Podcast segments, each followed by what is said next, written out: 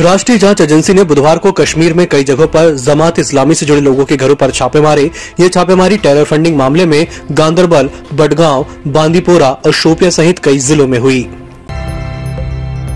गृह मंत्री अमित शाह ने प्रधानमंत्री नरेंद्र मोदी के सार्वजनिक जीवन में 20 साल पूरे होने के मौके पर दिल्ली में कार्यक्रम का उद्घाटन किया। शाह ने कहा कि साल 2014 आते आते देश में रामराज की परिकल्पना ध्वस्त हो चुकी थी। जनता के मन में यह आशंका थी कि कहीं हमारी बहुपक्षीय लोकतांत्रिक संसदीय व्यवस्था फेल तो नहीं हो गई, लेकिन देश की जनता ने धैर्य से फैसला लेते हुए पीएम नरेंद्र मोदी को पूर्ण बहुमत के साथ देश का शासन सौंपा।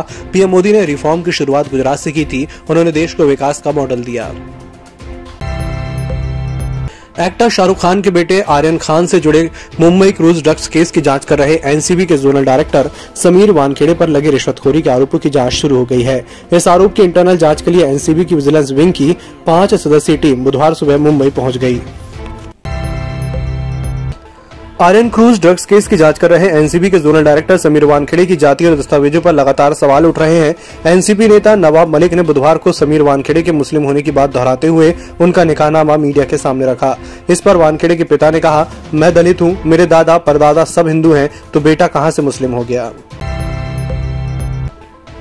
पेगासस जासूसी मामले की जाँच करवाने की याचिकाओं पर सुप्रीम कोर्ट ने फैसला सुना दिया है। अदालत ने जाँच के लिए एक्सपर्ट कमेटी का गठन किया है, जो सुप्रीम कोर्ट के retired justice R B Ravindram की अध्यक्षता में काम करेगी। इस कमेटी से कहा गया है कि पेगासस से जुड़े आरोपों की तेज़ी से जाँच का रिपोर्ट सौंपे। अब आठ हफ़्ते बाद फिर इस मामले में सुनवाई की जाएगी।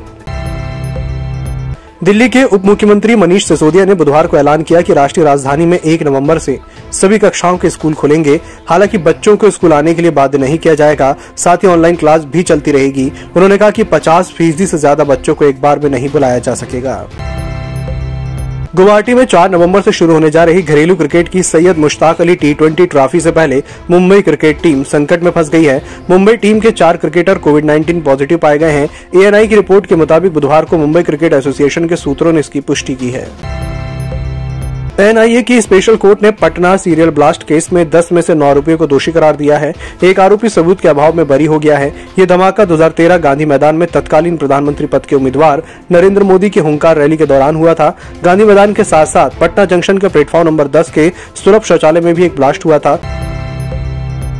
विश्व स्वास्थ्य संगठन, भारतीय कोरोना टीका, कोवैक्सीन के बारे में मंगलवार को भी किसी निर्णय पर नहीं पहुँचा, बल्कि भारत बायोटेक से कोवैक्सीन पर अतिरिक्त जानकारी की मांग की। पहले कहा गया था कि अगर डब्ल्यू संतुष्ट होता है तो अगले 24 घंटे में ही कोवैक्सीन के बारे में कोई फैसला ले सकता है। और मिले जुले ग्लोबल संकेतों के बीच आज घरेलू बाज़ार की मज़बूत शुरुआत हुई। सेंसेक्स इकसठ और निफ्टी अठारह के स्तर पर खुला। ईएमएस e टीवी के यूट्यूब चैनल को सब्सक्राइब करें और बेल आइकन दबाएँ। साथ ही ईएमएस न्यूज़ ऐप डाउनलोड करें।